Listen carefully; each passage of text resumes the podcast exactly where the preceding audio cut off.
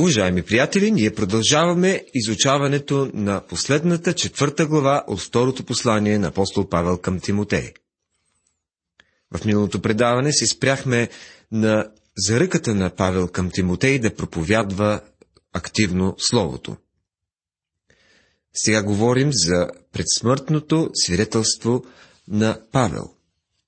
В седмият и осмия стихове четем – от сега нататък се пази за мене венецът, който Господ, праведният съдя, ще ми въздаде в оня ден.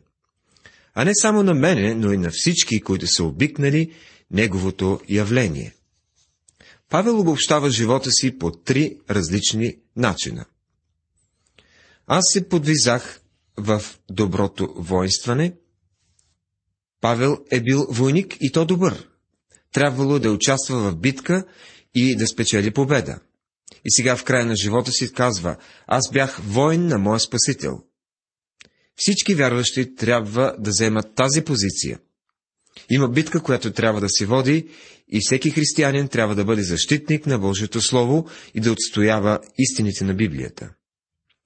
Но освен това, казва той, попрището свърших.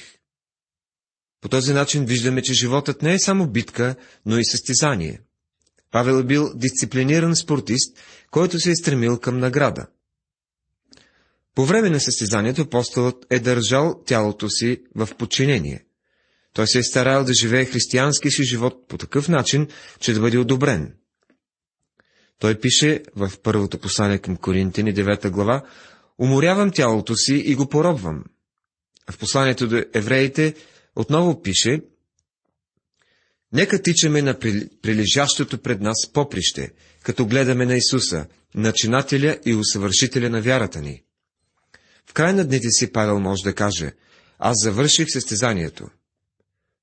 Завършил е всичко, което Бог е планувал за него. И вярата опазих. Животът му е бил поверен от Бога и апостолът е бил добър настойник. Той е опазил вярата.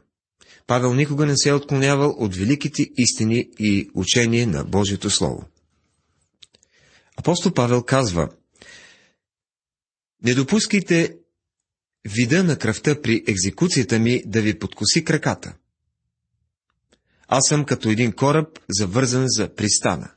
Когато дойде смъртта, аз ще отплувам, за да бъда с Христос, което е много по-добре за мене.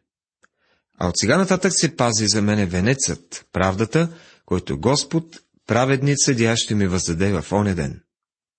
С това стигаме до положителната страна. Апостол Павел очаква бъдещето. Той очаква една корона на правда. Короната е награда и един ден той ще я получи. Той казва, че още не му е била дадена, но Господ я пази за него до деня, когато ще започне да раздава наградите на всички. В Новия Завет се споменават няколко подобни венеца. В първото послание към Коринтените, 9 глава, 24 и 25 стихове, четем. Не знаете ли, че които тичат на игрището, всички тичат, а само един получава наградата? Така тичайте, защото да я получите. И всеки, който се подвизава, се въздържа от всичко. Те вършат това, за да получат тленен венец, а ние нетленен. Това е венецът, който спортистът получава за това, че е победил в състезанието на живота. Споменава се също и за венеца на уния, които печелят души. Възлюбени и много желани мои братя, моя радост и мой венец. Послание към Филипяни, 4 глава, 1 стих. Дава се венеци на уния, които са допринесли за обръщането на други хора към Господа. Павел ще получи много-много венци. Няма съмнение в това. И не само на мене, но и на всички, които са обикнали неговото явление. Това не се отнася до доктрината, която изповядвате относно неговото явление. Може да вярвате, че Христос ще се яви преди, по време или след хилядогодишното царство. Но има новини за вас. Няма награда за това, че човек е изповядал някой от тези доктрини. Въпросът е, обичате ли неговото явление? За да обикнете явлението му, трябва първо да обичате него. Имате ли близка връзка с Господа, приятели? Казвали ли сте му някога, че го обичате? Предполагам, че Павел всеки ден е казвал на Господа, че го обича, понеже преди това го е преследвал и гонял. Има награда за онези, които обичат Христовото явление на практика. Би трябвало да купнеем да я получим тази награда. Вярвам, че тя ще е по-бляскава от всички останали награди. Последните думи на Павел са записани в 9 стих до края на главата. Ние уловихме триумфиращата нотка, но сега тонът вече не е така тържествуващ. Павел се изправя лице в лице с реалността на своето положение. Той казва в 9 стих, постарай се да дойдеш скоро при мене. Защо казва това? Сигурно защото е бил самотен. Защото Димас ме остави, като обик на сегашния свят. Той отиде в Солун, Крискент в Галатия, а Тит в Далмация. Второ послание към Тимотея, четвърта глава, 10 стих. Димас се отказва. Не е могъл да понесе на горещената обстановка. Затова оставя Павел и отива в Солун, който е доста далеч. Вместо да възлюби явяването на Господа, Демас е възлюбил сегашния свят и изоставил Павел. Това не означава непременно, че Демас се е отказал от християнската си изповед и е станал отстъпник, нито пък, че той не е истински вярващ. Вероятно това, което го е накарало да се оттегли от служението, са били опасения за личната му безопасност. А Тит е отишъл в Далмация. Не знаем дали другите брати са имали основателна причина да изоставят Павел, но Тит е имал такава основателна причина. Вероятно Павел го изпратил в Далмация, за да извърши някакво служение от негово име. За Крискент нямаме достатъчно информация, за да можем да кажем каквото и да е. Само Лука е при мене. Вземи Марка и доведи го със себе си, защото ми е полезен в службата. Глава 4, стих 11. Обичаният доктор Лука е единственият, който поддържа връзка с Павел в Рим. Колко голямо трябва да е било за Павел значението на духовната подкрепа и професионалните умения на този голям Божий човек. Верният стар лекар Лука е останал до Павел до самия край. Вземи Марка и го доведи при себе си. Не забравяйте, че Павел не пожела да вземе Йоан Марко със себе си на второто си мисионерско пътуване, а сега казва, че Марко е полезен в служението му. Радвам се, че апостолът го казва в последните си думи. А Тихика пратих в Ефес. Глава 4 стих 12. Апостол Павел го изпраща обратно в Ефес, защото Тихик е бил пастор на тамошната църква. Тихик не може да остане в Рим за неопределено време, понеже е трябвало да се грижи за църквата. А сега обърнете внимание на нещо много показателно. Когато дойдеш, донеси япунджака, който съм оставил в Троада при Карпа. И книгите, а особено пергаментите. Глава 4, стих 13. Павел моли да му занесе горната дреха, която е оставил в Троада. Това ни подсказва, че страданията на апостола са били в този затвор големи. Този затвор съществува и до днес и ако вие го посетите, дори и през летните месеци, ще ви бъде студено. Тук виждаме една молба, свързана с неговите физически нужди. И книгите, а особено пергаментите.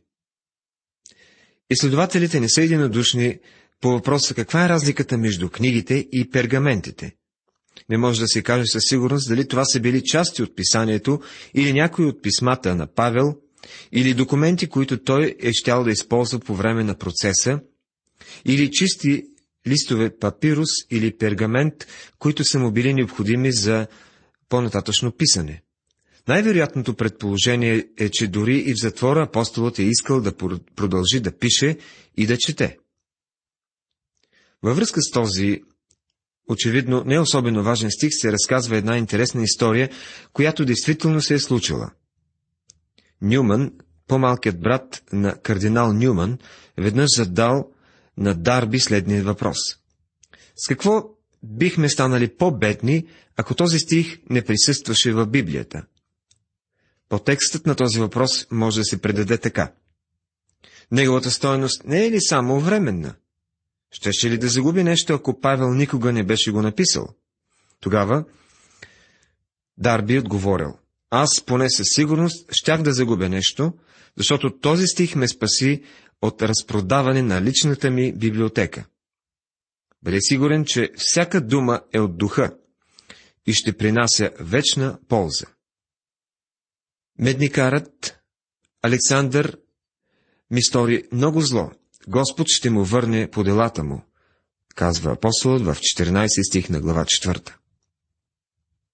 Неговата награда няма да се, стори награда на самият Александър. Сигурен съм, че Бог ще го съди заради онова, което е сторил на апостол Павел. Във всеки чов... случай, той е бил човек, който е сторил много зло на апостола.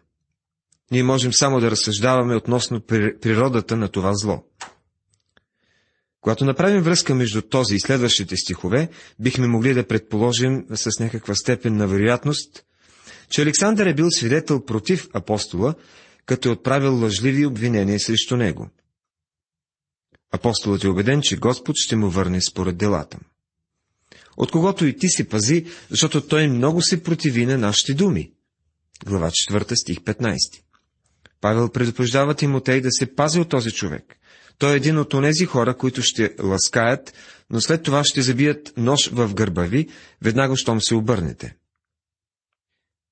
И в 16 стих казва, при първата ми защита, никой не взе моята страна, но всички ме оставиха. Дано не им се счете това за грях. Това трябва да е било предварителното дело. Това е първата защита, с която започва последният процес срещу апостол Павел. По това време апостолът просто е бил сам. Но Господ беше с мене и ме укрепи за да се прогласи напълно посланието чрез мене и да чуят всичките езичници, и аз бях избавен от лъвови уста. Второ послание към Тимотея, 4 глава, 17 стих. Павел бе помолил Тимотей за своята връхна дреха. Нещо за тялото си. Бе помолил за книгите и пергаментите. Нещо за ума. А сега и нещо за духа му. Той казва, Господ беше с мене. Всички ние, независимо дали сме в или извън затвора, имаме нужди в тези три области. Прекрасно е да можем да кажем, Господ е с мене. Той не е бил съвсем сам, защото Господ е бил с него. Апостолът е получил небесна сила, за да проповядва благовестието по време на процеса. Посланието е могло да бъде провъзгласено безпрепятствено и един езически съд е чул благовестието на спасението. Сток изразява удивлението си във връзка с този факт последният начин. Той казва, помислете си само, всички езичници, каква огромна тълпа от видни римляни се крие в тази проста фраза. Всички са чули в този ден Божието послание до човечеството. Всички са чули веста за раз... разпнатия и възвесен Исус, представен като единствения Спасител. Каква изумителна мисъл! Човешкото въображение е напълно безсилно да се представи грандиозността на тази картина. Това трябва да е, била, е бил един от най-великите моменти в историята. Интересно какво ще има да ни открие още вечността за резултатите от него. Освен това казва, бях избавен от лъвови уста. По това време му се разминава екзекуцията. Господ ще ме избави от всяко дело на лукавия и ще ме спаси и въведе в небесното си царство. Комуто да бъде слава във вечни векове. Амин. Второ послание към Тимотея, 4 глава, 18 стих. Павел знае, че ще бъде въведен в небесни места. Апостол завършва това свое лично послание до Тимотей, като споминава следните общи приятели поздрави Прискила и Акила и Унисифоровия дом. Ераст остана в Коринт, а Трофима оставя, оставих болен в Милит. постарай се да дойдеш преди зимата. Поздравяват те Евул, Пут, Лин, Клавдия и всичките братя. Второ послание към Тимотея, глава 4, 19 до 21 стихове. Забележете, че той отново моли Тимотей да побърза да дойде и то преди зимата. Трофим, който е споменат, е същият в Диане на апостолите, 20 глава, 4 и в 21 глава, 29 стихове. Той е повярвал в Ефес и е придружил Павел до Ерусалим, където юдеите се помислили, че апостолът го е завел в храма. Тук четем, че Павел го е оставил болен в Милит. Това изречение е важно, защото ни показва, че макар и да притежава свръхестествена сила да изцелява, апостолът не винаги я използва. Чудото на изцелението никога не се използва като нещо, което носи лично облагодетелстване на някого, а винаги като свидетелство за невярващите за истината на благовестието. С това завършва невероятната лебедова песен на апостола. Последният стих е многозначителен. Господ Исус Христос да бъде с Твоя дух. Благодат да бъде с вас. Амин. Павел тук оставя перото. Писмото е завършено. Служението му също. Но благоуханието на неговия живот е свидетелство на вярата и остава до сега. И ние знаем, че ще срещнем него отново и ще можем да разговаряме с него върху всички тези велики теми на благовестието и църквата.